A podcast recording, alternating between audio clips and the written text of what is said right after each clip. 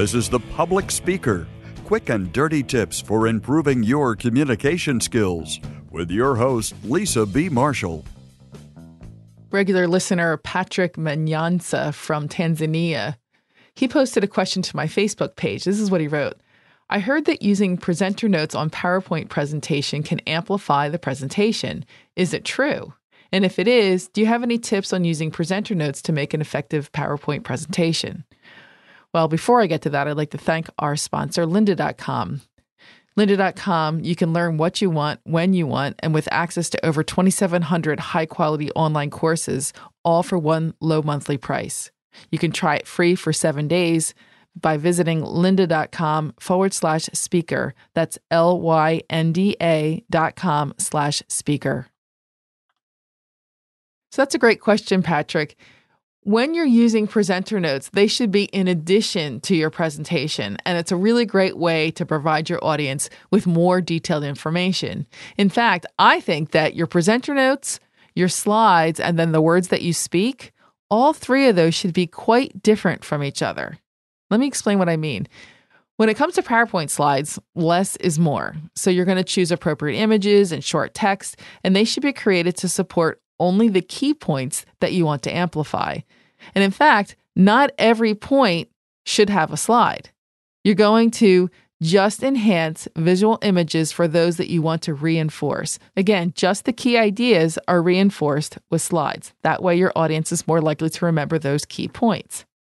However, when you give a information packed presentation, you should provide your audience with detailed notes and resources so they can read them either ahead of time or take them home with them.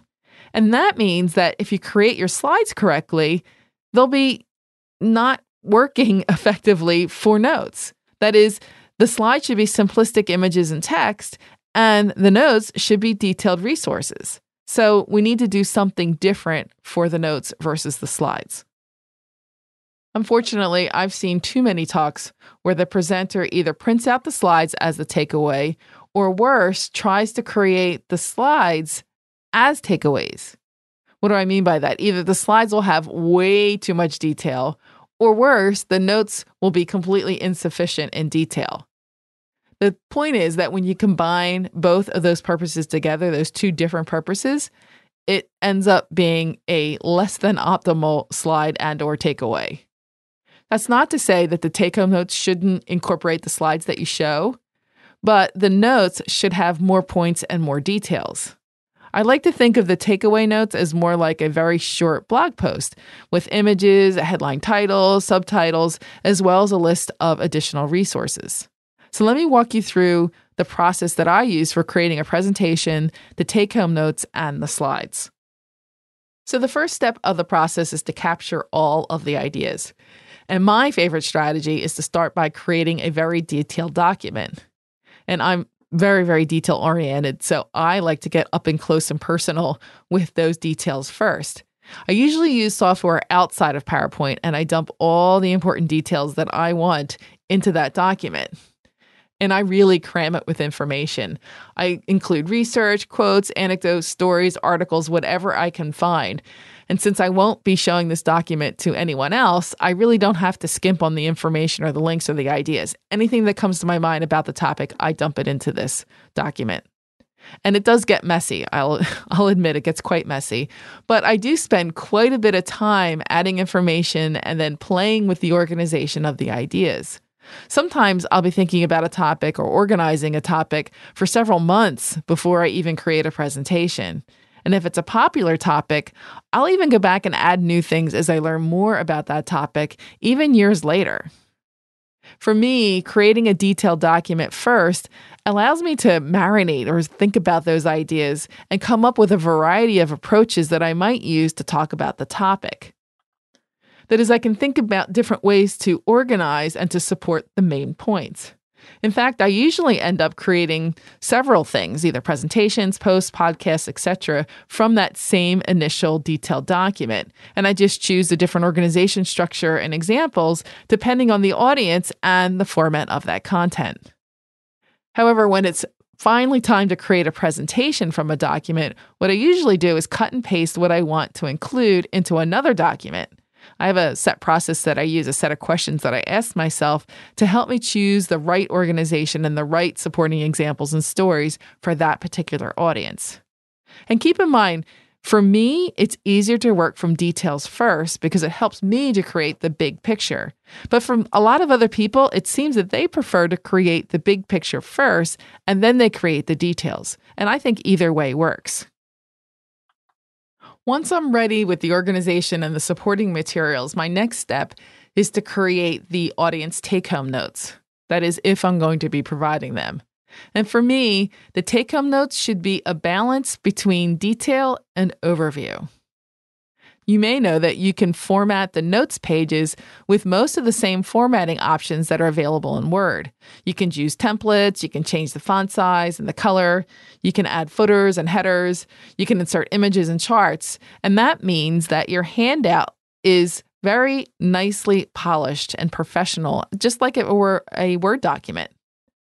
Another option to use, and this is what I typically do, another option is to use what designer Nancy Duarte refers to as a slide doc. Slide docs are created in PowerPoint and they're not meant for stand up presentation. Instead, they're created for materials just like this to be digested either before or after a meeting. The idea of this type of document is to provide information that's super easy to read, something halfway between a slide and a document, and usually they include short text, callouts, visuals, and possibly even videos that are interactive. I do that with my proposals. And I've been creating documents like this for many years, again, primarily for my proposals, but also for take home notes for very, very important presentations. By the way, if you want to know more about slide docs, I interviewed Nancy Duarte about this topic on my Smart Talk podcast. You can go to smarttalksuccess.com forward slash 043. That's smarttalksuccess.com forward slash 043 for that interview. So, in conjunction with the notes, I usually start creating the slides. The first slide that I create is my my do differently or the money slide. This is basically the main take home message of the presentation. And this slide represents what I'd like the audience to think or do differently after hearing me speak. It's the one key point that I need the audience to remember long after the presentation has been delivered. I then choose the additional subpoints or stories that I plan to highlight in the slides. And keep in mind that not every point I talk about verbally will have an accompanying slide. As communication consultant Thompson Webster said in our recent Smart Talk interview, it's all about powerfully landing a small number of big ideas. I love that. It's all about powerfully landing a small number of big ideas. And by the way, if you want to hear the Thompson Webster interview, that's smarttalksuccess.com forward slash 61. That's smarttalksuccess.com forward slash 61. Actually, it's 061. So for the slides that you do create, it's most likely going to be a single image or a graph or some simple text. And you'll always want to follow the rule, of course, I'm sure you know this one point per slide.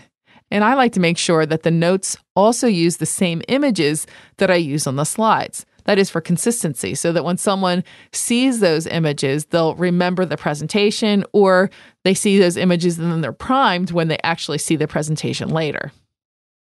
It's very important to keep in mind that the takeaway notes are not your script. By the time you're done creating your notes and your slides, you should be intimately familiar with your subject matter and not need to rely on the slides to carry you through the presentation. But if necessary, and if it helps you, just keep a short outline in front of you and keep an outline, of course, of the main points that you want to make. And that will help carry you through that presentation. Remember, the idea is that your slides support your words and the take home notes support your audience.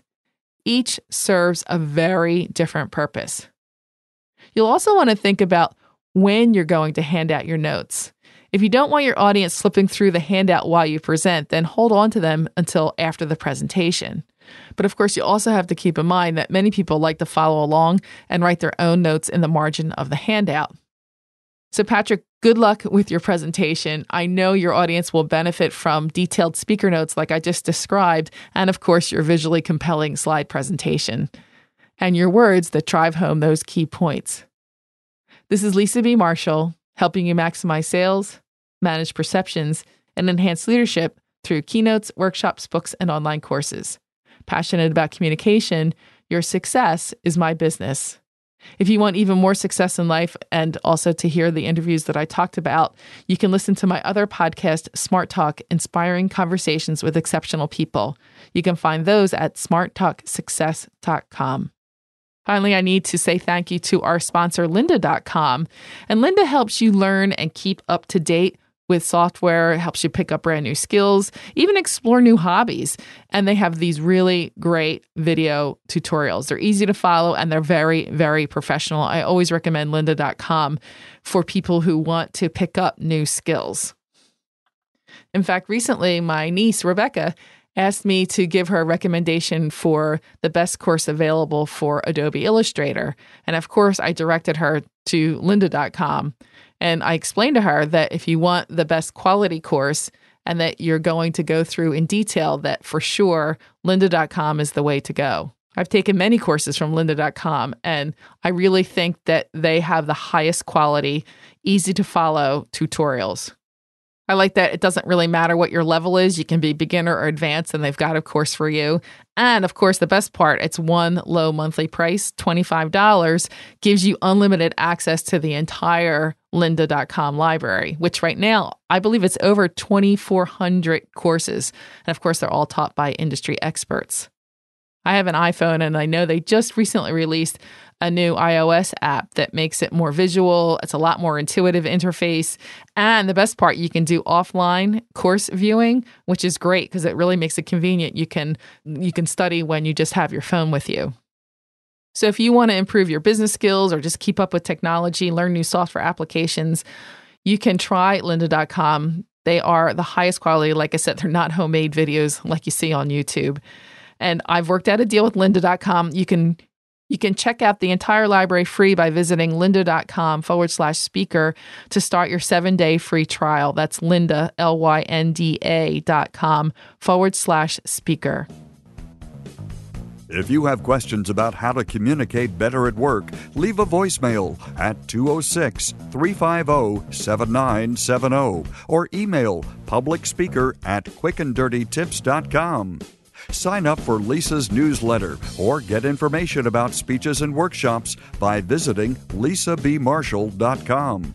You can find a transcript of this show and links to connect with Lisa at publicspeaker.quickanddirtytips.com.